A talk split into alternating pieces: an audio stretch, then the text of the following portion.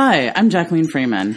And I'm Sarah Korn. You're listening to Kitchen Table Alchemy, Living in Full Color. This is a podcast for people who see and spread the magical in everyday life.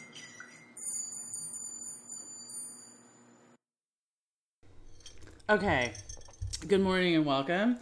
Um, so we're going to be talking about some light stuff today, and uh, basically talking about the nature of reality. okay, good way to start off a Saturday morning. I know, right? With some light reading. Um, there's an article that we'll be posting um, in the show notes, and it is called. Let me go back to Google. Um, the case against reality. Um, it's a professor of cognitive science, Donald Hoffman. Um, and so I just had Sarah read the article because, especially since what the article's about, it made a lot more sense for um, for us both to be working out of that instead of me explaining my perception of the article and then us talking about that. Um, but he, uh, so there's some things that I really agree with, and there's some things that I find very troubling, right? Um, and I think the thing that I that I really agree with, and this is one of those places that I think it's exciting to live in this time, right? where um like the because of quantum physics we are now in a space where the western scientists are now uncovering what the mystics have always taught right so mm. quant- quantum physics has these ideas about observer based reality and that things like not only behave depending on how we expect them to behave right when they're looking at particle theory but that things don't even exist until we recognize them existing, right? So that whole wow. like if a bear, I mean, if a tree falls in the woods and there's no one to hear it, doesn't make any sound, right? Right. And um, the answer in that case would be no, I guess. right. like although like that's ignoring but if the, the birds hear the sound right or the other trees or the grass. But anyway so um so we're like but whatever. It's that kind of you know right? It's right that kind it's of that idea. sort of yeah sort of mind-bending totally right? Because the idea of traditional physics or newtonian physics yeah. i think they call it is that um that things are solid that even though you can go to that very you know the level of the atoms and there's an atom and it's a thing and it exists and it's sort of this exists in an objective reality exactly that is independent of the observer. Right that things exist in time and space and then that moves in this linear fashion right? Right. And so quantum physics is showing us as the mystics have always taught that that is not true yeah. right? and, and I remember even when i learned science in high school that there was this theory and i forget now what it was called but that basically when you observe something, you change it. That by right. doing an experiment, by trying to observe or measure something, you have to interact with it, which means you are changing it. And so now it is different than it was before you tried to exactly. observe it. Right. Yeah. And so that's the observer bias that quantum physicists talk about. And this is something that I think in general the scientific world is not really dealt with because it shoots at the very heart of scientific method. Well, because the right? whole idea of science, well, at least it seems like it is to to define objective reality and to say right. this is how things exist in the right, world. Which is a massive these are assumption. Cer- these are yeah, certainties, exactly. right? Which is a massive assumption which quantum physics is now disproving that you're you're you're basing right like it's a logical fallacy to begin with right, right? and then and then like of course like in high school science we were taught you're supposed to get this this theory together and have what you're going to be questioning and you go into your experiment to see what happens mm-hmm. but in the academic world you're supposed to already say what you think is going to happen right? You don't right. get to walk in with your paper proposal and have a question with no answer. They right. won't accept it. Right. They want to know what you think will happen. Right? I remember that. So when I was in college, um, I was um, on the yearbook staff with some journalism students, and one of the students told me that they taught her in class that when you interview somebody, you need to already know what your angle is. Right? right. So you have a story, you have an angle, and so then you ask questions to get the interviewer or the interviewee to say the things you want them to say in order to support the angle of your story. Right. Yeah, totally. And which so which blew me away because I thought that the point of reporting was that you go out in exploration of right. what's going on. Yeah. Right? And so that's how I would conduct interviews is just like very open ended like so tell me about this and and you know, like just educate me and cuz I want to know. And then once I had interviewed them and figured out, you know, what they had to say on the topic, then I would figure out what the angle was. Right. Yeah, totally. Like find the theme after. Yeah. Yeah. Yeah. No. Yeah. not how they're taught. I didn't know No, that's what really- they did in science too. Yeah, no, it is. Like if you don't, if and you know, like the hard sciences as well as sociological sciences or the, the soft sciences, right? Right. So no, you have to already know what you think you're going to find, and if you don't know what you think you're going to find, then they won't accept the proposal. And if you do the experiments and don't find what you thought you were going to find, then the experiment is Was a often considered a failure instead of like, oh, well, this is going to take me to a new place. Do you know what I'm saying? So, yeah. so there is well, this- and I think that's because the way the scientific me- scientific method works is you're trying to prove a theory either right or wrong. So you have a hypothesis, right, and then you are conducting an experiment to determine whether or not that hypothesis is true. So the answers are yes or no, right. right? Either your hypothesis correct or your hypothesis is not correct. And of course, what often happens when people really conduct experiments is they So get there's an asterisk. well, yeah, exactly. it's like there was some result, but it wasn't scientifically significant, or then this other thing happened, and we're not sure where the heck that came from. You know, right totally so um in the the book the black swan by um nicholas taleb i'm writing this down so i remember to put it in the show notes. Um he is an economist and he talks about he talks about this specifically right? That um these things that we see as these major like whoa where'd that come from right? Um it- it's because we're not looking at the right data right? The things that we see as scientifically insignificant, right? Like we're looking in main lines and we're not paying attention to the pattern of the out the outliers, and that's why this stuff slams us from hmm. the side. But if you're watching the right data, right, or you're watching data in the right way, then you can see that stuff coming, yeah. right? And I've So- noticed that with as a business owner looking at like your finances, for instance, Yeah. that depending or you know your sales figures or whatever the you know the kind of data that is used in business that you can draw very different conclusions depending on how you slice and dice the data depending on what data you're looking at how you're averaging it out or summarizing you know what time period uh sp- what time Totally. span you're looking at the data you can you can come to very different conclusions depending on how you are observing things No, very tr- very true. And I think and seeing what you're what you're connecting things to. Right. Right. So this is something and oh that, this data is an indication of x right. If you're looking at like things separated in little lines as opposed to an overall picture. Mm-hmm. So if you're looking at line item things and saying, "Oh, well we don't make any money on that, so why do we carry it?" Right? Mm-hmm. That might be the thing that gets people into the store and Right. while they're there they pick up other stuff. right Right. Yeah. so like, and so if you get rid of the thing that, That got them in the store in in. the first place, like, okay, so you saved three cents per item there, but you've lost twenty five dollars in sales right because that was the thing that got people in the door, right? Like, yeah um, and and a lot of people aren't analyzing in a more holistic way this way, right? But um, so yeah, so he, so um, so going back to the article I know, right?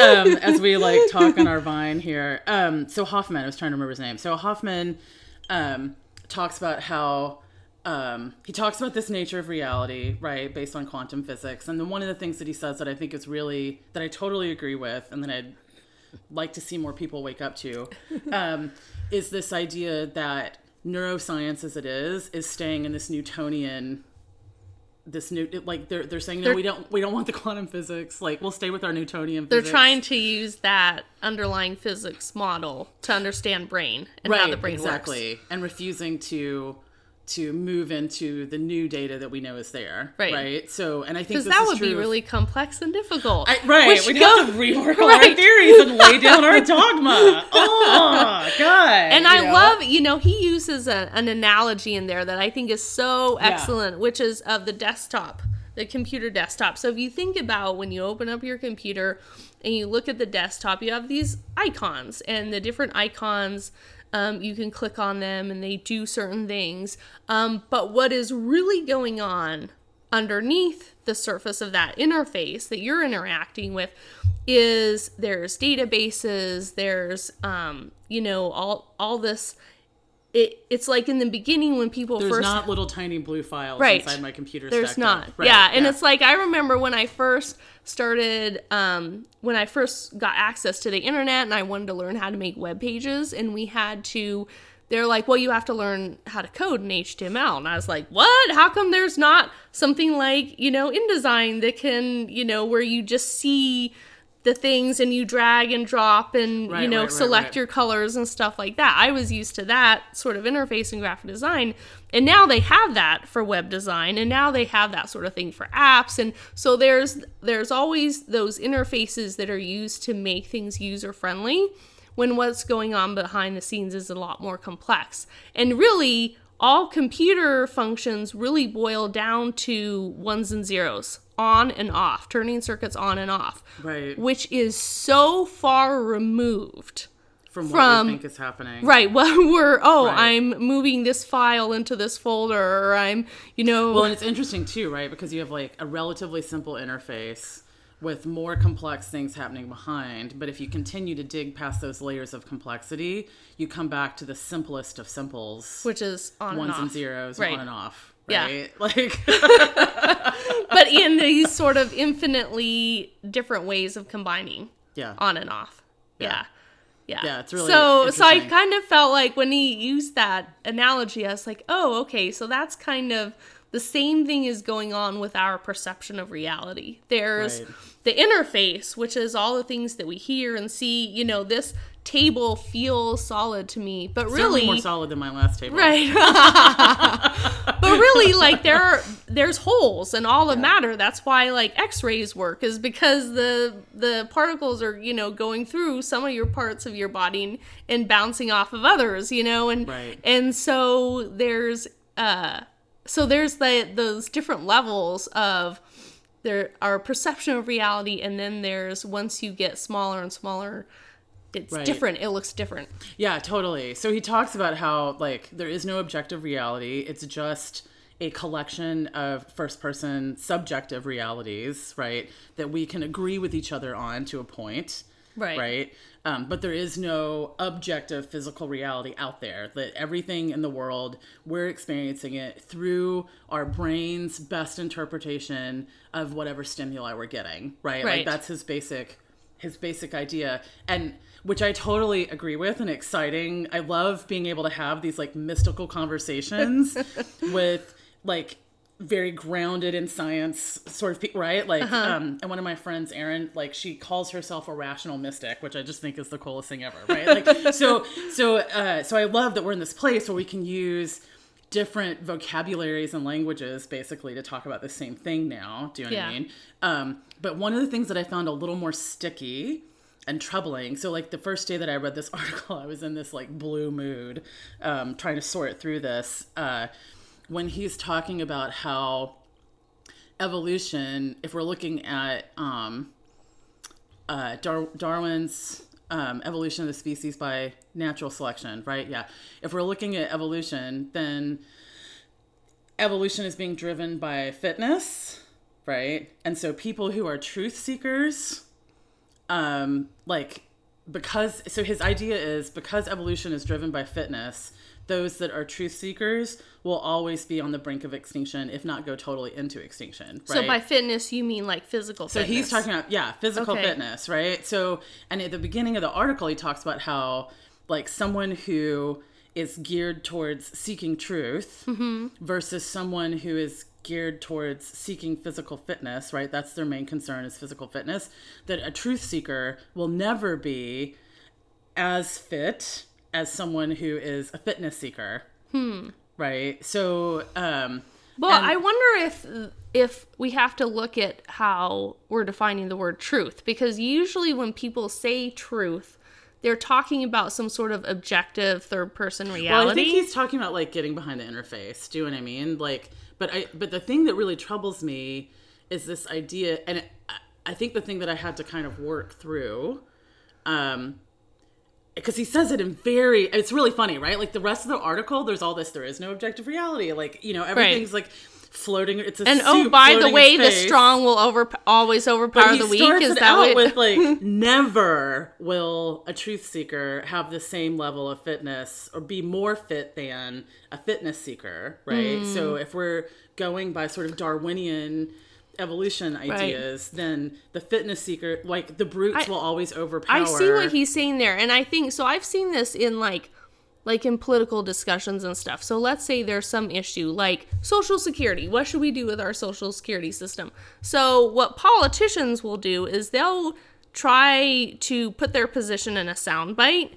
Right, like, oh, I'm for it for this, for doing this for this reason, and and what happens is, in order to put it into a soundbite, you have to oversimplify. And so when you have these really complex problems where there's a lot going on and there's a it's like, well, we could do this, but then that would have this side effects or or we could do that, but then there's this complication and then this contingent wouldn't be happy. And you know, when you have these kind of things where you know, a truth seeker who can look at all those nuances and go, wow, this is a really tough problem that we have to unravel here.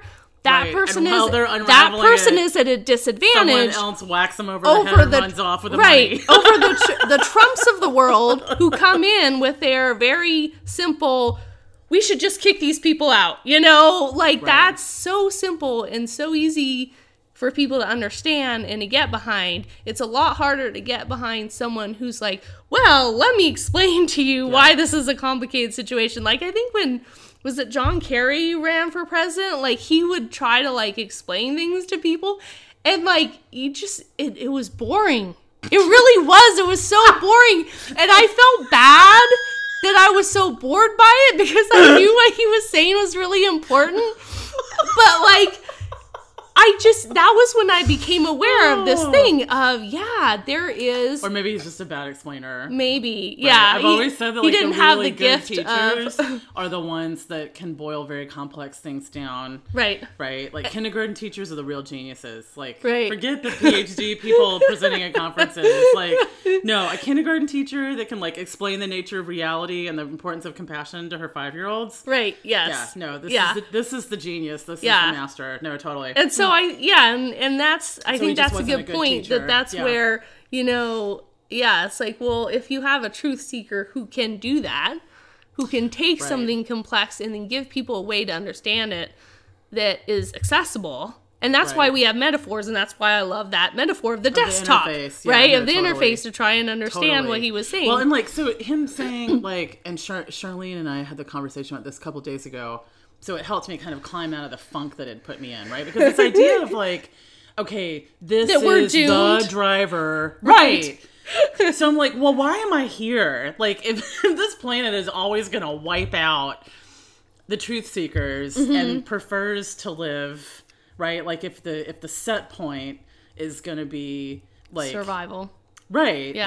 Like like brute idiocy. Yeah. You know what I'm saying? Yeah. Like Well- if that's gonna be the set point, then what in the world? I know, count me here? out of this game, right? like, exactly. How did yeah. I sign up for this again? I know, you what and I mean? thought about that too. You know, and and I think you know, for me, I was real. It was realizing there's a difference between survival and living.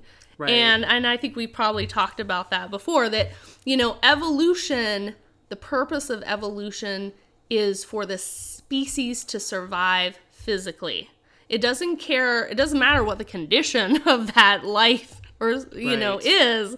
It's just propagating the species. And so from so there's a limit right as far as what evolutionary evolution is a tool that is for that specific thing and that's as far as it goes and then there's i see that there's evolution on a different level which is culturally intellectually um you know in terms Emotionally, of right emotionally yeah. spiritually exactly and that kind of like calls back to the story that we that we worked with on the last episode right of this this evolution from one world to the next right, Right. That when they first came Oh, into yeah. that new world like it was so much better than the last world and there was all this room to breathe and you know Yeah. it was like really fantastic but then they got to a place where that was too constrictive And it right? was time for the next, and it wasn't working Yeah. for them anymore so they climbed to the next world right and we've so been yeah and people go through that in their lives too No, where totally. so, you know like certain jobs like i remember once a couple years ago i got this temp job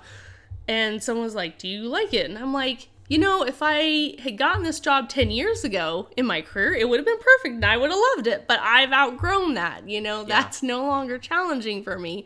And so there's, you know, there's there's survival on the physical level, but then there's wh- this whole other range of possibility for evolution um, psychologically. No, totally. And so that was the thing that um, Charlene and I had talked about that I had started working towards that has helped me sort of like flip this around, right? seriously, this article put me in a funk. Because it me in a is talking funk. about physics, right? It's Right. talking about the physical world. Right, right, right. So it really put me in a funk, and um, and these sort of absolutist terms that he's using, especially since the rest Never. of the right, the rest of the article Always. is so like you know, um, so it really got me in this funk. And it's like, yes, while it is true that up to this point in our evolution, physical fitness has been the thing that's driven things, Mm-hmm. right? And actually, Darwin had several different theories on how the physical is driving that, Uh-huh. right? Um, uh, the one that we know is the one that Victorian England could swallow at the time, but there were there were others. and so Oh, really? yeah, so one of them was that it was driven by mate selection, which means that women are driving it. Oh, right. Way Ah, too upsetting for Victorian society. Way too upsetting. But not only that women are driving evolution, but they're driving it through their mate selection. Right. Right. Which is That like makes sense. Yeah. no, totally. yeah. Yeah. So, um, uh, so yeah, people just couldn't deal with that. So we got That was like of the fittest convenience, Yeah. conveniently left out. Yeah. Right. So we got survival of the fittest instead of driving through mate selection. And I think, oh, now that I think about it, like if we were looking at at instead of survival of the fittest, which he saw as not being as robust a theory, right? But it's the Right. one society could swallow. So Well, it the one that got involves strength, right? So it Right, gives men so an edge. Right, so we're gonna do this brute strength thing, but instead that it's that it's mate selection, which is driven by females, and and you know like looking at all these different um, species in nature, right? Like Mm-hmm. the males tend to be the more colorful, right? And so to the, attract a mate. Exactly. And so They show the- off. since the since the females l- largely are in charge. I mean, they're certainly going to be carrying babies, whether that's Right. eggs or whatever. Um, and depending on the species, may even be mostly in charge of the young's care. Like Uh-huh. obviously, choosing a mate that's going to be helpful in that It's very important. It's really important, Yeah. right? Like, so when we're looking at, if we look at evolution from that perspective, then it makes it a little bit easier to see, like, oh no, then it is driven through, like, emotional evolution, right? That if women are like, you know what, I don't need someone to like kill saber-toothed tigers for you anymore. Right. I need someone that's going to be like emotionally supportive in the house. Right. I need someone that's going to help me like like not only manage all these day-to-day minutia of raising children, Mm-hmm. right? But it's going to carry that emotional burden with me Right. when our child is And facing some the- kind of crisis Yeah. or and not just be like, you know, my solution to this is to like beat you into submission Well, or throw you out of the house or you comply to my will. Do you know what I mean? Right. Like- and there's a lot of if you look at what you know, what sort of factors lead to reproduction, there are many, many different factors, right? So there's, oh, he's good looking and strong. There's, like you said, he's emotionally available, he's supportive. There are, um, you know, there are many different criteria. And what can happen is the, that as a, or not as a society, but whatever, globally, that lots of different um, characteristics can be selected for you know Right. and sometimes they're opposing opposing characteristics or it seems like they are so it's not like this really clear cut process that sometimes it's made out to be and the other thing too that i i don't think that the human species physically has really evolved in the last 10,000 years Right. has it i mean aren't homo sapiens today physically pretty much the same as homo sapiens from several thousand years ago um, in which case, I think we have to look and go, uh, maybe we reached the top level. Well, actually, And when then it now, comes to you like know- Mm-hmm. when it comes to the neuroscience, right? And Hoffman talks about this in the article. His frustration with other neuroscientists refusing to work quantum physics findings through their theories, right? Mm-hmm. And saying, no, we're going to be 300 years behind a stick in Newtonian physics. Thank you very much.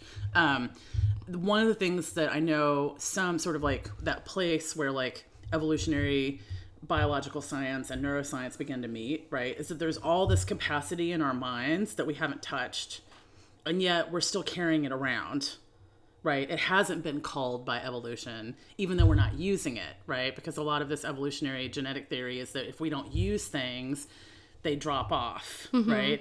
Um, but there is this amazing amount of capacity in our minds that we don't use that haven't dropped off. Oh, I Right. thought that was like a urban myth or something that we really do use all of our Oh, I hadn't heard that because I- my yeah. indicator is that most people don't. Because some But I- people, well, but well, and I guess it depends on if you're talking physically or psychologically. Because I know someone, I had read something where a doctor was like, well, if we're not using large parts of our brain, then how come when you can't just like do without parts of your brain, you know, if you get brain damage or something, which, you know, I think makes sense. But I, but there's, you know, the thing about the brain is it's very flexible and it can be it, you know it can be used like play-doh you can form it into many different things. And so in terms of how you use it and how you think and you know so much of our lives is really lived inside of our own heads really all of it Yeah. right? Which this kind of article kind of argues is that everything's happening inside our own heads.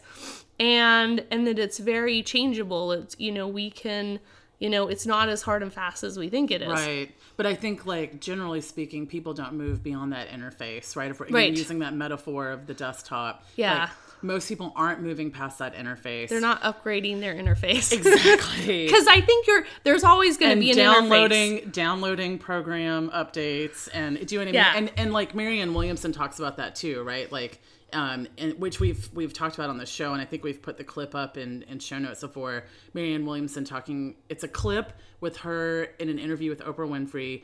And if you do forgiveness, Marianne Williamson and Oprah, it comes up. But she's also talking about divine compensation in that, and she's talking about how like if something is ours, right?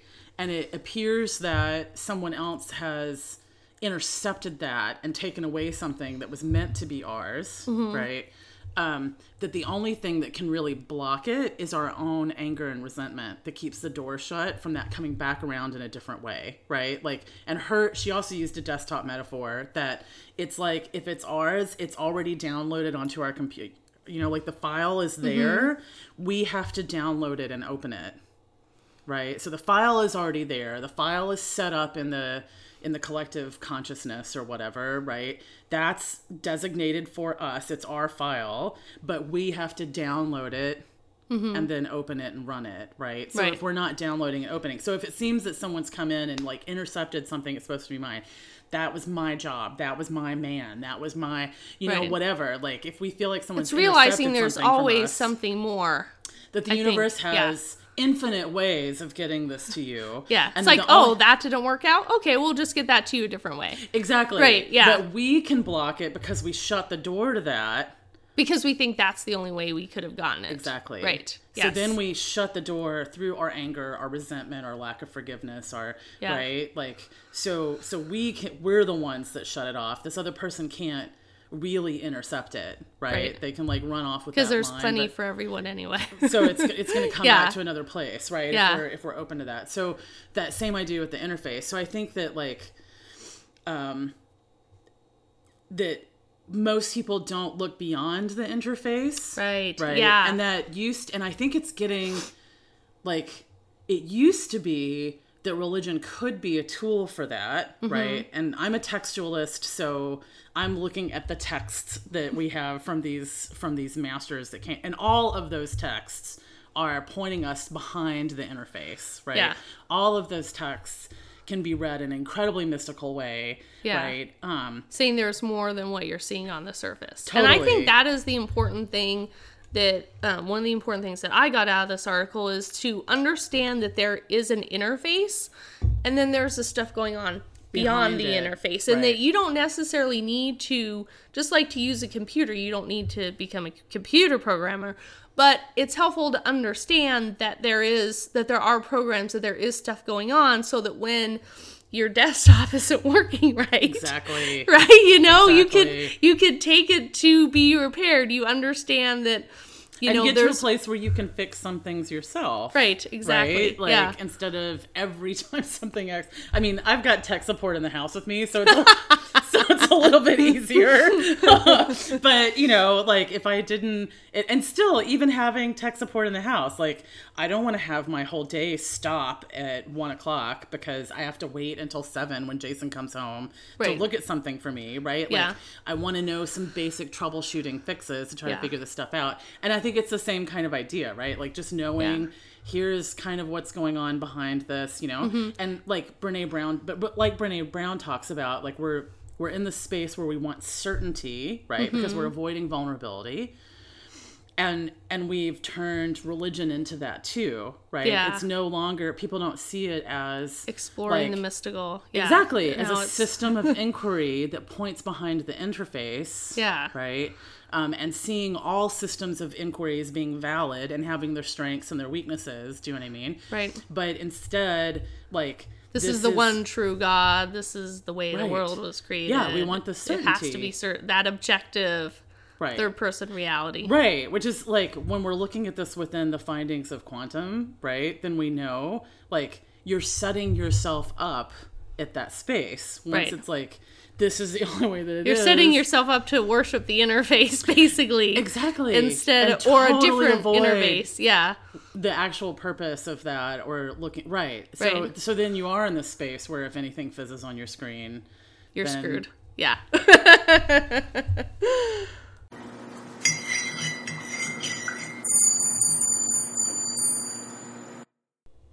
okay, so coming off of that wonderful discussion, we wanted to dive into the question of what does evolution look like in the centuries to come? And Right. are we, you know, there's that saying that those who ignore history are doomed to repeat it. And, uh, you know, are we just going to keep repeating our history or are we actually on the brink of something new? something new Yeah. right totally this idea of like okay well just because that's how it has been driven in the past does not mean that's how it will be driven in the future yeah. right And I've heard these analogies of like, you know, the fall of Rome and other empires and, you know, is America, you know, about to go in that same direction? It does kind of feel like we're on a knife it's edge quite- yeah. where it could go either way, right? We could just uh, think everything falls and gets destroyed and build up as something new or it could be like, no, this is where we actually make the leap into right a, a higher way of living. Well, and I wonder too if, um, because you know, like us no longer being the major superpower is not the end of the world, Right. There are lots of other empires that have fallen, and the countries continue to exist. Yeah. Um, so I think that's an ego concern, right? Right. So we really Yeah. need to like watch that, but but um, you know, and and and would we want to remain the superpower if having if if that kept us locked in a space of physical brute domination Right. versus evolving to a new place where We're all looking equal. for emotion right we're looking for like emotional evolution or Mm-hmm. spiritual evolution and when i say spiritual evolution i don't i'm not attaching that to like traditions right, Right. um but for me spiritual is asking big questions right, Right. looking behind the interface. Like that's what spiritual means to me is is looking behind the interface right? So um yeah like uh and and and just because we've been yeah like just because we've been doing it that way doesn't mean that we will continue to do it that way. So what does it look like if we're evolving emotionally or spiritual spiritually versus having that physical fitness and survival of the fittest being the things that that dominate how we are how we move and how we like Yeah. organize society You know, I am reading this book right now called The Mastery of Self um, by Don Miguel Ruiz Jr., and he's the one who wrote um, The Five Levels of Attachment, which we had talked about previously, and then his father wrote The Four Agreements, which are both okay. like excellent books. And so um, they both come from the Toltec tradition, which um, says that life is actually a dream that it's sort of not real. Right. And and there's this great analogy at the beginning of the book where he's like, imagine this scenario where you're at a party and there's a bunch of other people, lots and lots of other people at this party, and they're all in various levels of intoxication. And so some of them are like the happy drunks and some of them are brooding. And and then you get this like drama that happens where somebody gets upset and then somebody reacts to that. And and everyone there is like taking it really seriously. And and um you know but the dramas come and go. And you're you're like the only one at the party who's aware that like it's just a party and everybody's drunk and all of this drama doesn't really mean anything and and so i just thought it was a great analogy and I think he talked about he did make a reference to this at Celebrate Your Life this year. And he was talking about like being at the party and like not wanting other people to see that you're not drunk. Right. Right? Because the norm is to be drunk. right So like, and everyone just assumes that you're drunk too that's one of the things that was in the story and yeah so you're like walking around with this cocktail in your hand and you're trying to like take enough sips of it to look like you blend in. Right. But you don't want to like have it affect you and like how that whole thing like deals, Right. you know, like your your interface It's- with yeah. the party. And as what I mean? someone who has been like the only sober person among a bunch of drunks, I can relate this is to something that. you could totally relate yeah, to. exactly. and so I think for me, you know, going to that question of what's, you know, what is this next level of evolution looks like? I think the first part of it is realizing uh it, so depending on your analogy what we talked about earlier looking behind the interface understanding there is something behind the interface or realizing that it's a dream or you know Right. Yeah, that people are drunk right it's that, that it's that Yeah. realization that there's what we see and experience but that there's more behind that and if people I, I think for a lot of people that's the first step is just waking up to the idea that there's more than what you're physically experiencing and that that doesn't invalidate what you're experiencing physically because i think sometimes there's sort of this Right. it's made out like there's this choice. You can either be spiritual and believe in magic and mysticism and god and, and what have you or you can believe in science and what's real. But as we just said in our previous discussion there's no such thing as what's real from this objective perspective. It really is all each person's perception and that is reality and it's very um you know it's different for everybody and so if we can start by realizing that reality is a lot more flexible Right. than we assumed that it is And I think this is That one of the sort of up markers much. of our evolution too, right? Because this sort of brutish, um, physically uh, oriented evolutionary path, right? Like, also seems to like, and, and the patriarchy, like this is very it's all about the mind, right? Like it's logically oriented. Two things cannot occupy the same space at the same time. Like. Right. this kind of idea, and um, and so we do get into these places where there's a lot of drama, and we end up losing a lot of energy and time because we think, well, is it this or is it that? right that's an Instead either of or both and. Yeah. Right. And like logic has a hard time putting two things into the same box. Like yeah well it can't be this and that Right, exactly. No, one of these has to fit in that box, but they can't both fit in the box. But the heart doesn't work that way, yeah right? Like you can have quote unquote conflicting emotions. Yeah. The heart is certainly large enough to to to hold both of those things at the same time. Yeah. Right? And to get away from wanting to make it mean something other than the fact that you're human and complex. Right. Right. And I think everybody can relate to this because we've all had those. Well, I'm assuming we've all had those experiences where, like, um, you have a decision to make or you're wondering how to interpret, you know, something that happened. And you have one voice that goes, Oh, you know, that person said that because they don't like you. And then another voice goes, Well, maybe they're just having a hard day. And and so you're, you know, you have or, you know, I want this thing. Oh no, you shouldn't want that. Wait, yes, you should want that. And there you know, I mean Right. haven't I think most of us have experienced this, Right. at least from when I've talked to people that, you know, you have these conflicting ideas and thoughts and um yeah, it's just we're complex. yeah. Right. Yeah. And it's accepting that and going, "Oh, I'm a complex creature." And I think that's something you you had a, a breakthrough with that too. I did have Yeah. a breakthrough with that. Yeah, I was, um, and often when I'm journaling, I I use different colors, right, to sort of indicate this inner dialogue, right? Like So each voice gets their own each color. voice gets their own Okay. color, and so that way I can see very clearly Who's saying what. talking, Yeah. right? So when I, it helps me sort it out in the moment, but then when I'm reading through things too, it makes it very clear, right? Um, and has me sort of pause and drink their um, their statements in a little more slowly, as opposed to all being one thought process or something, right? Right. Um, but uh, and having grown up in a household with like narcissistic alcoholics, right? This was something that happened to me quite a bit. That that some aspect of my being or some thought that ran through my head or whatever like that would be held against me oh. and i would be Oh. How dare you think that? i would be painted in that whole thing right so if a thought had occurred to me after something happened then oh well that was that now became my my sole motivation for whatever right. right As though there So- could be only one.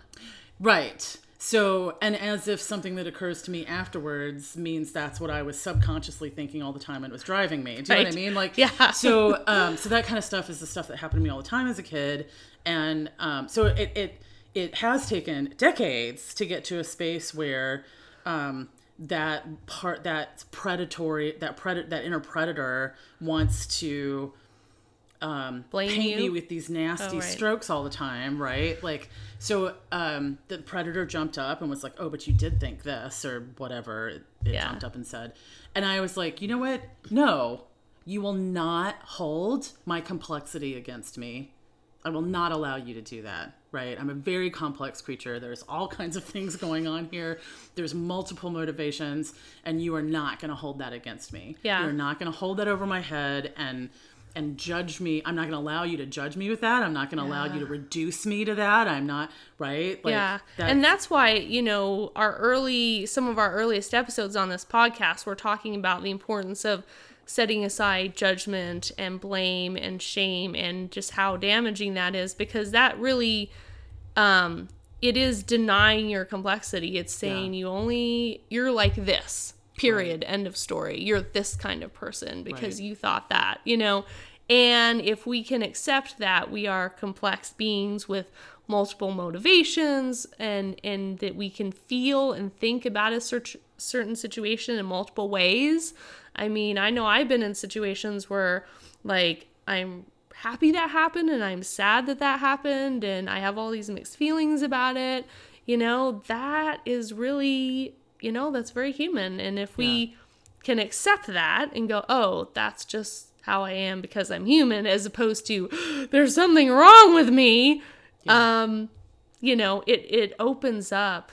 Yeah, so I think that's the other big thing. So seeing behind the interface and then also um, releasing, getting out of that habit of of judgment and blame. right and i is think so like huge. one of those and that's the doorway into the heart right? Right. because the judgment and the blame keeps us out of the heart and so moving those sort of like uh, portal demons if you will Mm. Right. out of the way right because The the sort of logical idea of- mind says there's a right way and a wrong way, and if you didn't Right. do it the right way, exactly you're bad. so that keeps us out of the heart and um and the sort of idea that uh you know as you level move through different levels that there's like portal demons right these sort of like boogeymen that stand on either side of the portal and are like blah, blah, blah, right like try to scare you away from walking through the door and then once you get through the door you realize oh I don't know why I was ever scared of them. This is not that bad, you know. So Yeah. um, but I think like like your emotions are going to be so scary if Yeah. you go in there with No, them. Whoa. yeah, like I'm gonna fall off the edge and it all the world will be over. Like and what I found is that actually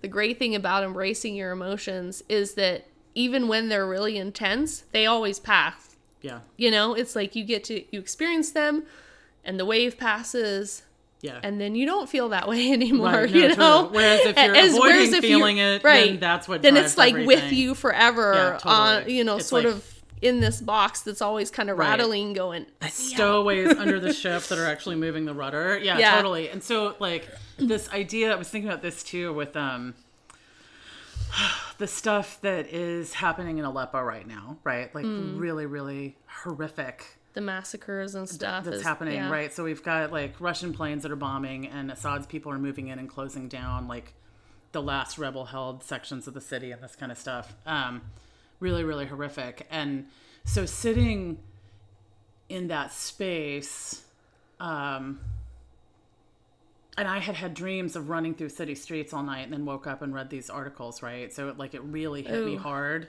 Yeah. on Wednesday.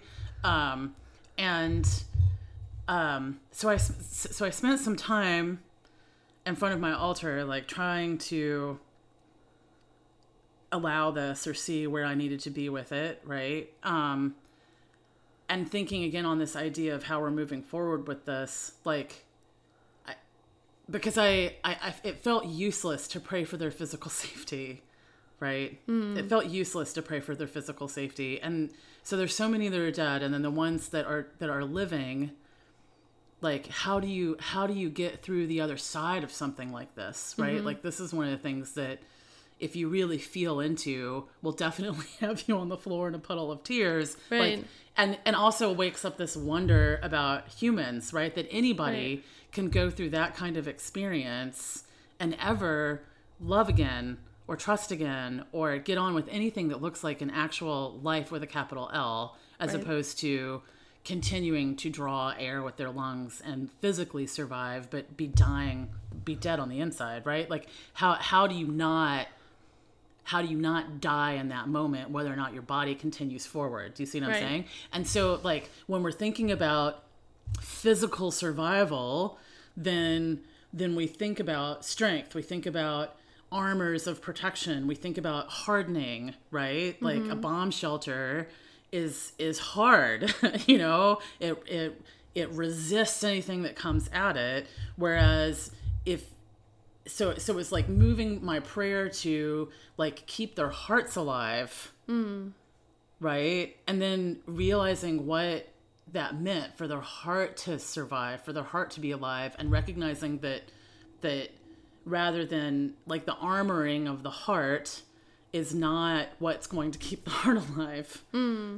right the armoring of the heart is what kills the heart actually and Right. so Because it cuts it off. yeah, Right. right. So then you can't have that communion anymore. You're shut down from that. That's when you turn. You're in a cell at that point, right? So, like, really feeling into that, and that being my prayer for those that have survived Aleppo, right, is that that their hearts would would would heal and recover from this and that their hearts would stay alive right? Um and and what does that look like and what does that mean? Do you know what i mean? Like if we um if we if that's what we're pushing for if that's what we're praying for if that's what we're striving for then how does that shift how we deal with tragedy? How does that shift how we come through really intense like living nightmares you know? Like what's happening there? Um and it was painful Yeah. you know it was, just to send the prayer out was painful Because it to- means you have to acknowledge that suffering and you have to think about it and feel Right. it and yeah. And the instinct of course our our physical instinct is to avoid pain and Right. to turn away from that and and um you know, I think often especially in the western world, you know, we're accused of not caring and turning a blind eye to suffering in other parts of the world. And you know, that is often just a natural response to we don't it's bad enough they're suffering. You know we don't want to suffer along with them. Um but again that's something that by allowing ourselves to feel even a touch of that it puts us in connection with people who are far away from us. Right. Right. And like to to really feel into what that feels like right? Because the the most powerful prayers or intentions are the ones that have the emotion behind it. Yeah. Right? So to feel that that fear that ptsd that you know what i mean? Like all the things are going to happen when your apartment building crumbled behind you as you ran out the door like um, clutching your little sister and hearing bombs go off in the background. Do you know what i mean? Like um, like the way that that would set into the heart and shield that off and to to to pull in and feel that and push through the darkness and the crumbling and the concrete pain to make the heart a beating soft thing again right? Like the only way we can do that is to go into it. You can't you can't get it beating again if you're standing on the outside, right? Um, and I just recently reread um, Beloved from Toni Morrison. I haven't read that one. I had read it in my undergrad, um, and then you know Oprah Winfrey starred in in a movie that they did about it, Okay. um, which is beautiful and um, and hard to find. So I bought a co- I have a copy of that. Um, so I had read it in my undergrad. I've seen the movie several times because I sh- you know would show it to students and things like this. Um, but I hadn't read the book since And what's it about? undergrad. I mean, it's really about um, liberating yourself from slavery, right? I mean, that's like the the ultimate theme of the book. Literally, figuratively, or both? Both. Both. Okay. Um, it's set in you know the mid 1800s, and there's a woman that um, Sethe that has escaped a plantation and gone to her mother-in-law's house in Ohio, right? Um, and um, yeah, I don't want to do too many spoilers or whatever because there's some there's it's it's also kind of like a ghost story, right? Okay. Um, but it's I mean it's it's so good. And Toni Morrison, this is a woman that is not afraid of the human shadow, right? Like Okay. she goes all the way in and through. yeah, totally. She goes all the way in and through. And because of that, um, I find her work particularly helpful and useful, right? Because it's um, because she's not afraid of Not afraid to go she, there. She, Yeah. she she takes you all the way in. Um, so uh, my brother-in-law actually, uh, when we saw each other at a family wedding in November, had said that he had just finished rereading this, and there's this paragraph when the daughter Denver goes out to look for help, right, and she meets this woman at the door, and there's this, um, there's this love and attention and care and compassion that's given to her in that moment that has been so absent, right, throughout the book, um, that. Uh, he, he said it it he said it, for him it was like one of the most transcendent experiences that he's ever had right? Like as a pe- just this one paragraph right? Um and so it had i was like oh i gotta go back and reread that. Do you know what Yeah. i mean? So so i did and um crud i just lost my train of thought. Where was i going I don't know. we were well, we were talking about the stuff with Aleppo, right? And and softening the heart and and as opposed to hardening it and um yeah.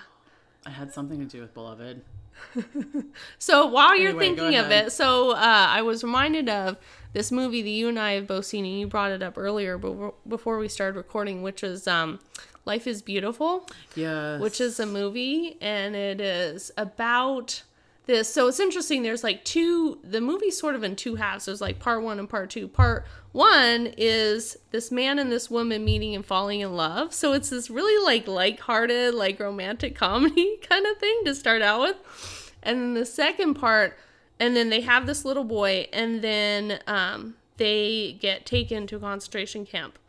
And the dad tells his little boy that this is just a game and that they're they have to like do these challenges to win and there's a prize at the end and and um it's just it's it's so interesting because it's like it's funny and tragic and horrific at the same time like it it's, so just human. a it's such an yeah, it's- exquisitely human film Right. And it, it's, yeah, it's a perfect example of what we're talking earlier about the complexity and how it's life is this and this and this. And it, it, yeah, it's just, it's beautiful and it's horrible all at the same time. And, um, it really, I can't describe it any more than that. Like, you Such a just have to go watch you really it. have to go see this movie. I know I need to put that on here too. Yeah, But, and- um, yeah, I I had been thinking about that movie lately. Um, Mm-hmm. I felt like it was it would be like like an immunity booster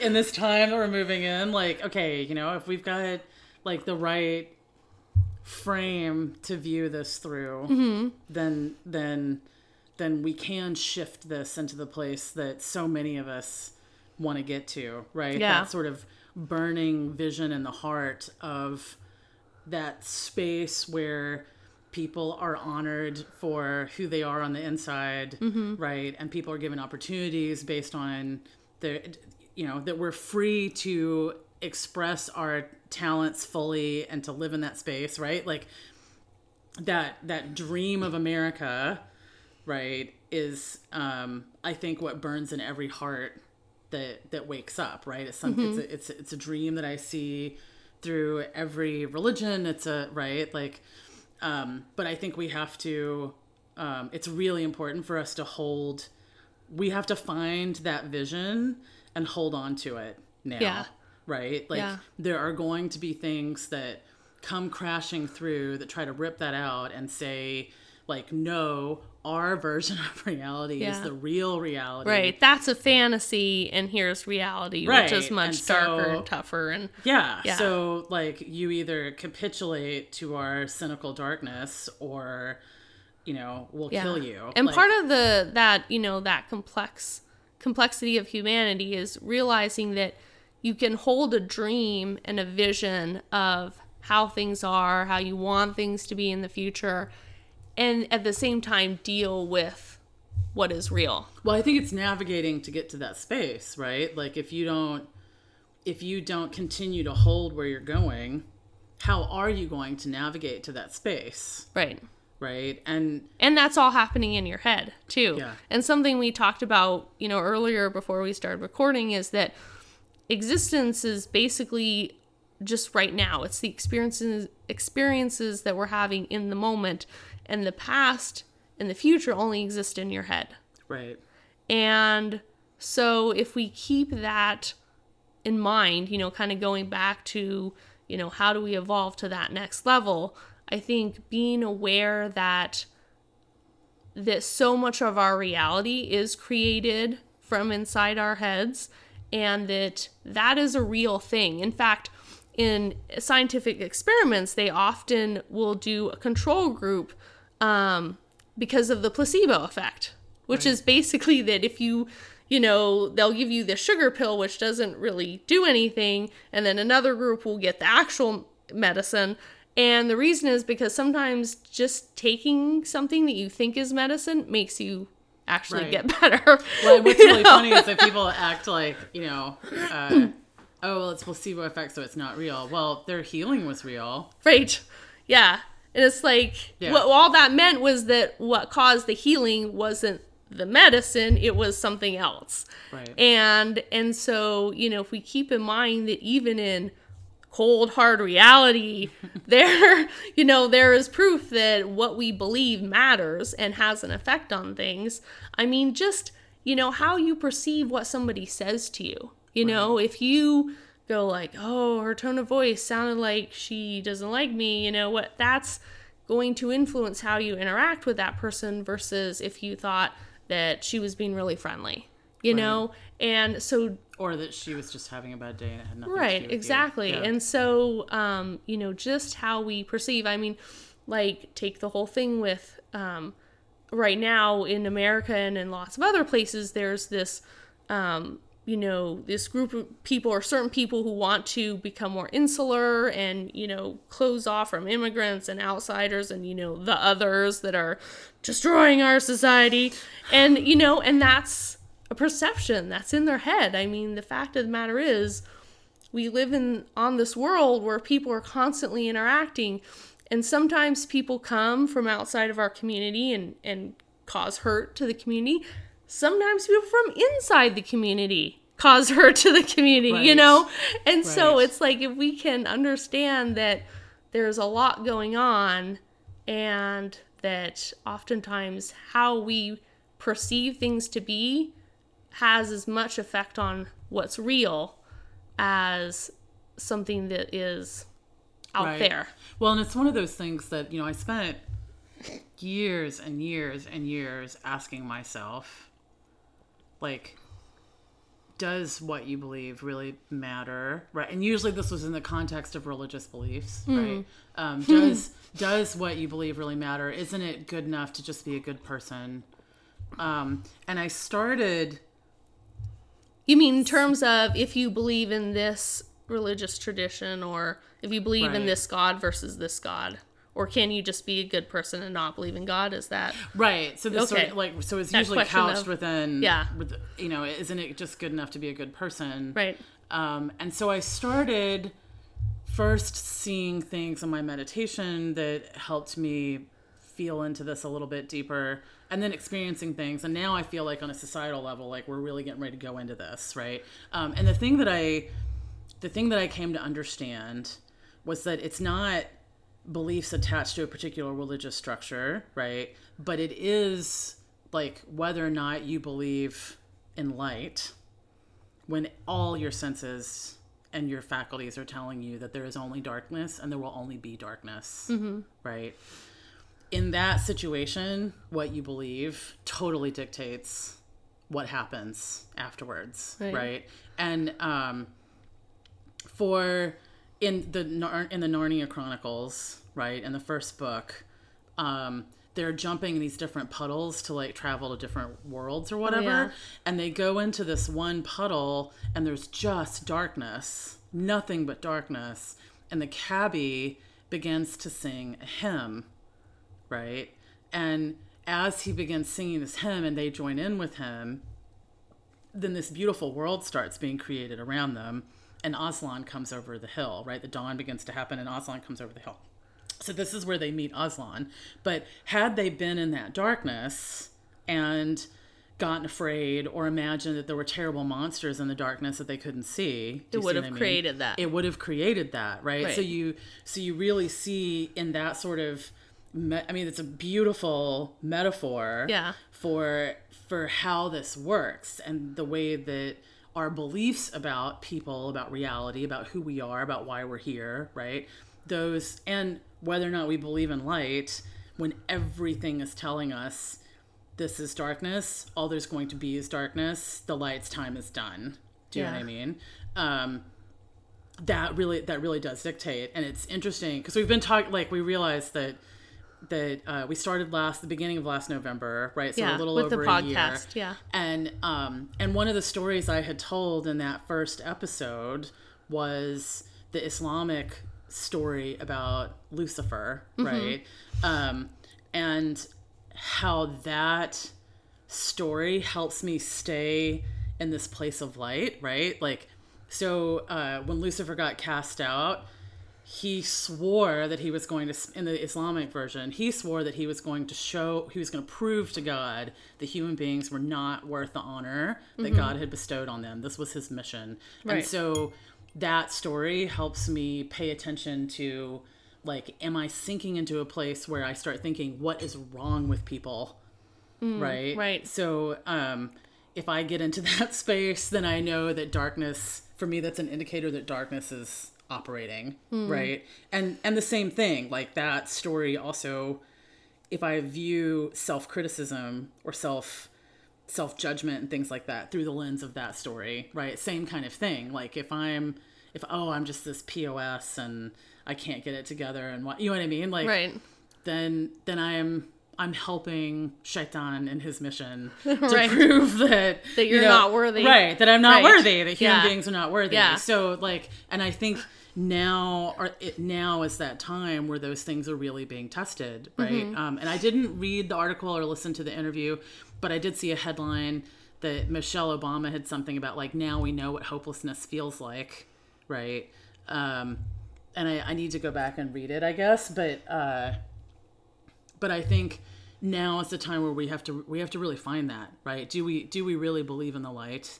Do we really believe that there's another way of being in the world? Do we really believe that there's a new evolution dawning, right? And and and first we have to figure out. There's um, Janelle Monae has a song called Cold War, right? And in it she's saying, "Do you know what you're fighting for?" Right? Like this is a Cold War. Do you know what you're fighting for? So that idea of like figuring out what it is that we really believe, what it is that we're working to build, what we want to send our our energy and our focus on, right? Like really getting clear about what those things are for us. Yeah. And I think there's, you know, um I've noticed that there's often like of any concept, there's usually like a light side and a dark side. So, like, let's say, for instance, the desire to protect, right? So, you want to protect your family, your loved ones, your community, your country, you know. Um, but then that can also, then the, the dark side of that is saying, well, we're not going to let any outsiders in, or we're going to go to war against these people because, Right. you know, we think that Well, they I think might this is the thing we have us, to you really know. figure out what it is we're trying to protect here, and I think that's a big part uh, of like recognizing: Am I trying to physically protect? Is physical protection all I care about, or am I looking to protect my aliveness? Mm-hmm. Right, and Right. we we have spent this time focusing on the interface and thinking that's the only reality focusing on the physicalness and thinking that's the only reality and that's all we want to care that's all we care about is like whether or not our bodies are still alive right but like moving into the space how, how do we talk how do we act how do we What are we protecting intellectually, spiritually? right like if, emotionally? if my focus then is to protect my soul Mm-hmm. if my if my focus is to protect my aliveness if my focus is to keep my heart soft and pliable and beating as opposed to this hard encrusted piece of coal you know Right. like like how does that then impact how i do things how yeah, does that the intention behind everything is really important. Right. And in fact, one thing I noticed, so I've been watching a lot of um, romance movies and television shows. I'm like on a romance kick right now, and um, and I noticed something that was kind of disturbing at first is that in rom- these romantic dramas, a lot of times and usually it's the guy, the male character doing this. They'll do like these these things that are really kind of stalkerish. Like Yeah. I remember one time, you know, this guy's like wanting to talk to her and she's like, "No, get away from me." And he like grabs her and like pulls her to him and kisses him and I was like or kisses her and I was like, you know, if I didn't know that those two people were like meant to be together and she is like misunderstand, that would be like super like creepy and like Yeah. and it's and but but of course in those dramas there's this assumption that like well but they're supposed to be together they're meant for each other you know so it's okay Right. but i think so that we don't pay attention to like really bad signs like right that. exactly We and think like, no, it just means he loves me. No, he's like dominating, and these are total perpetrators. right yeah, yeah. and so so there's um uh yeah i've noticed a lot of things like that where it's like okay that what that person just did or said could be like really okay or really bad like depending on how it was meant depending on the intention behind it and so i think that's something it's one of those more sort of subtle things that we have to be aware of Well, I think even just recognizing because our intentions. I mean, you know, this sort of idea of like the road to hell is paved with good intentions. Do you know what I mean? Like, which i think is a mean lot. Quote but I, but I get it, right? Like, my intention is to let you see how much I love you, but I'm going to do it in this really narcissistic, perpetrator dominating kind of way, Right. Right? Like, your your intention doesn't mean much at that point. Do you see what I'm saying? Like, these modes of behavior, and this is one of the things that I work with with clients a lot, right? Like, um, because if I've got single people coming to me that are looking to shift to these like relationship patterns, right? The first thing for us to do is to help them see what the relationship patterns are, Right. And and recognize like dominating narcissistic perpetrator behavior for Right. what it is instead of explaining away or viewing it through the rom-com lens know I Right. mean? and and like recognizing that if that's the way people operate right then first of all we need to get rid of this notion that we can change them. Like this is like total codependent Oh, yeah. craziness. Um but to recognize that for what it is and test it to make sure because we we're complex beings and we always you know what i mean? But um like one of the things that you can test it with is uh like if there's been a boundary violation then you let someone know. Like you probably didn't mean it this way but here's what happened. And like you know it's a crowded planet we're bumping into each other all the time so if somebody is healthy and they just bumped into you, Right. Then they when crossed you're a boundary without realizing it was a exactly. Right. then you say, "Oh, hey, you probably didn't realize this, but here's what just happened." Like a healthy Please person, don't do that again in the Exactly, future, Like right. a healthy person that has a good sense of boundaries, that is respectful of you, that right, they will backpedal so fast, right? Like, Right. oh my god, it's totally not what I meant, you know, like. But if they start like telling you it wasn't that way, or getting angry, you misinterpreted and why are you taking it so seriously? Right. Yeah. Then you have problems. Right. Do you know what I'm saying? Yeah. And sometimes it's not my fault. It was your fault.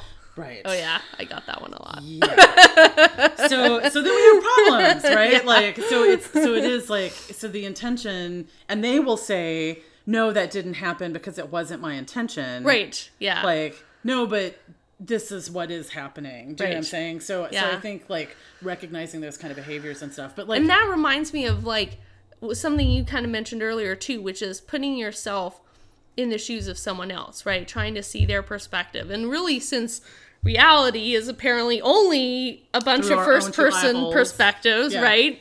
Um uh, and and I know this is something that has been really helpful in my life is putting myself in the other person's shoes and going, okay, you know, based on what I know of this person, you know, how are they going to react to this? You know, what's important to them? Um, and yeah, and, and just realizing that what other people want, what other people value, um, is going to be different for them than it is for you. It's not always going to line up with what you want. And to not blame them or you for that and just sort of accept that, oh, they're a different person, they're a different going place. on Yeah. and decide whether or not that's going to work. Right. Well, I just meant looking at things from other people's points of view. I mean, what you choose to do with that information, of course, is, um, you know, can vary. And then, of course, there's always that danger of making assumptions, assuming that when you put yourself in their shoes, that you're accurately projecting where they're coming from, which No, isn't always true. the case. So Very, it's very this true. very sort of messy process of understanding that you have your perspective, other people have their perspective, making the effort to try and understand where other people's are coming from and and then at the same time I think, too, like- recognizing looking out for assumptions. Right, but and I think too, like back to this idea of like what does it look like if evolution, if we're moving to a space where evolution is driven by like protecting our aliveness versus Versus protecting our- survival. our, physical survival, right? Um, now I've got the thing from Beloved. um, there's a place in the book where um, she's been she's left the plantation and she's been running through the the woods and she I think she doesn't have any shoes on, so her feet are cut really cut up and bad and Mm-hmm. um uh, and this woman comes by and helps her because she starts having labor pains, right? So this Oh woman gosh, comes in so and helps she's her. pregnant too. Yeah, yeah. Okay. She's running while she's pregnant, and um, the woman said the woman's rubbing her feet, right, Mm-hmm. and and says anything coming back to life hurts. Mm. Right. And so I think this is one of the things to remember as well. Again, because we have this like natural avoidance of pain. Right. So, like, that feeling into the heart to make sure that it stays soft and beating, that, like, that means we have to face the pain and go through it to be able to do that. If we're avoiding Right. the pain, then the heart closes down. And by the same sort of token, to protect our aliveness, right? Then there's pain involved in that. Like if you're if you've been sitting a certain way and your leg falls asleep, Right. right? When that leg starts waking back up again, it hurts. Yeah. You know, and and I think the heart and the spirit are the same way. Yeah. Like if we've if it's fallen asleep, then when it starts to wake up, it is going to hurt, right? And so I think But it's only gonna hurt for a little for while. For a little while, Yeah. I mean, you know, so it and then you'll be able to walk again. yeah, exactly. so, but I think it's really it's really important to know these kinds of things, right? So that we don't add more psychological pain Right. on top of the pain of the process. Do you see what I'm saying? and I think we have this sort of false sense of permanence that we think things are more Mm. permanent than they are. Um, because we tend to assume that whatever we're feeling now is how we're gonna feel for forever. in the moment. Oh, I'm gonna feel this way forever. Um, and and it's really not. Yeah. And there was um there was a quote from one of the shows I was watching which was um, all all good and bad things end. You know, everything is temporary, and if you're going through something bad, well, know that it's going to end and that your pa- suffering is only temporary. And if you're going through a wonderful time, cherish it because that's going to end too. You Yeah. know, and so uh so that I think that's a really good thing to realize is Yeah. that being very Yeah. present. and being yeah and and allowing those because i think this is one of the things that probably one of the responses that bothered me the most uh, right after the, the election was people sort of judging or condemning people for for having grief for feeling despair for right um and you know there were different ways people are like oh get over yourself whatever but then there were a lot of people like no this is just this is part of our evolution so it's all good like That what was part of our evolution? just you the, know the this el- result of the election or well, this- people being this- upset. This idea, because if we're shifting into, we're in tower times, right? So within the, the language and symbology of tarot, um, the tower card is when systems that have been built on illusions crumble, oh, okay. right? So we are in tower times, and the tower has to crumble. The things like when we talked about this too, right? Like this idea of Kali and the dark Mm-hmm. feminine, like she will remove anything that is false. She will remove the illusions. She will, right? And so uh, anything Mm. Strip away the house of cards.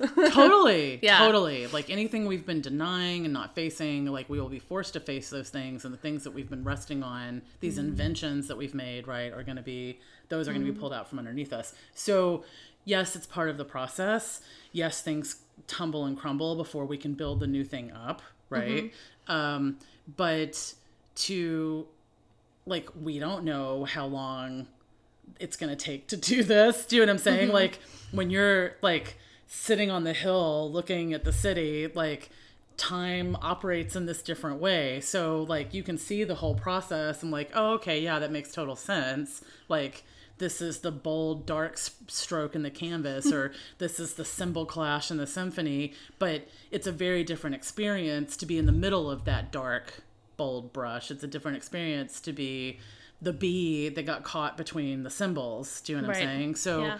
um, like, uh, and and denying denying that means that that we're we're actually it feels like we're inhibiting that next move forward, right? Because it is it is a painful process. Yeah. And to pretend like it's not a painful process right. right? Or to shame people for feeling pain in a painful process. Yeah. Like, like, oh, you're not spiritual enough because you're not all at peace about this. Do you know what I mean? Yeah. Like, like, yeah. Like being spiritual means you never feel anything extreme or you never feel anything except joy and love and right. yeah, no. Exactly. Like, because being human means we have all those things. Right. Right. So, um, yeah, like just recognizing that that's part of the process and, and, and and figuring out like really sitting i think it's really important for us to sit down and think about what does it look like right like uh, when i would ask nature how how do you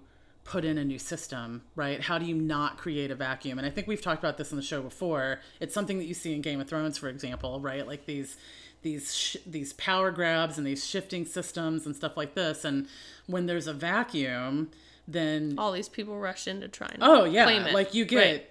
Stuff that's worse than what you're pulling away, right? Right. So like noticing that this is like a physical, like a laws of physics reality, right? Yeah. Not a physical reality, but a laws of physics reality. Like, so how do you what what do you do? So I was asking nature, like, okay, well, how do you do this? Like, how do you right? And I just kept getting visions of like how you you build the thing first that you want and that's what you're focusing on and Mm-hmm. eventually the thing that is no longer viable isn't getting enough resources to maintain and it Uh, and then the dries up and blows away and then Right. you went right so so it really is about the only way to make sure there's not a vacuum right because i think what we try to do is like this indiana jones switch the the gym for the sandbag Oh, yeah. you know what i mean and we think like oh i got it you know Yeah. and then and then the boulder comes Right. right, so like so so so the thing to do is to already have that there so that because Right. even the fastest switch over is going to create a vacuum and vacuums Mm-hmm. are powerful right so like um, really so that's why like this I, I feel this need to call people to really focus on what is it that we want to create and that's the thing that we need to be focusing on and nurture than- that on a on a small level for now. Right. so that it can eventually grow into something much better. because bigger. there's been a lot of work done on it right? So i think this is where the the fear and the despair and the hopelessness is coming from is because it looks like all these looks like we- evil has won. Right. It looks like all these things we have worked so hard for are just going to be obliterated Right. right. and and it's easy enough to look in history and see places where that happened. Right. Right? There there were matriarchal societies. There were there were societies that lived without war for a thousand years right? Wow. like there's we have this idea that like oh no well war and conflict is what drives civilization. Well anthropologists have discovered that there was a society that lived a thousand years without war and they Wow. they had extensive trade so they weren't insulated Right. right so um so so these perceptions that we have like oh well this is just part of how it works Human here nature to right at war, exactly right. and or that you know well women have never been in power right well what happens is women are in power and then the and then the empire afterwards erases the historical records Of and them being in power, right, right? Yeah, exactly. so that we continue with this idea that well this is just the way it always happened. has been Yeah. and so i think people are rightfully afraid that this stuff is going to get wiped out and that all this work that we've done to make this more inclusive society to to to realize that dream of people being um handled treated talked to whatever like on the basis of their character and their internal internal self right as opposed to these superficial external things right um and and so that only has to disappear if we if we believe that it's disappeared and allow Right. it to disappear right like Right. so thinking about what does it look like for us to keep that alive? What does it look like for us to continue to build that even though big boogeyman over here is saying i'm going to tear down your your lincoln logs or whatever it Right, is do you know what i mean? so Yeah. yeah. Yeah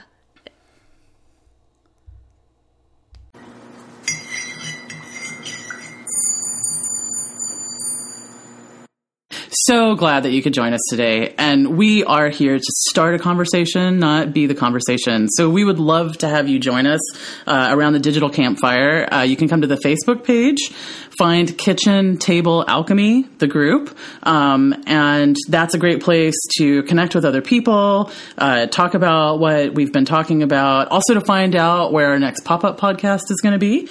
And Pinterest, find us on Pinterest. So that article that you were looking for that you've scrolled through and you can't find it, it's probably on the Pinterest board. So uh, go find the Kitchen Table Alchemy group over on Pinterest. And for the latest episodes, you can go to our website, kitchentablealchemy.com, or you can subscribe through iTunes. And that way it's downloaded automatically. You don't have to remember anything. That's that's what I like. so yeah, so we've loved having you. Y'all come back now, you hear?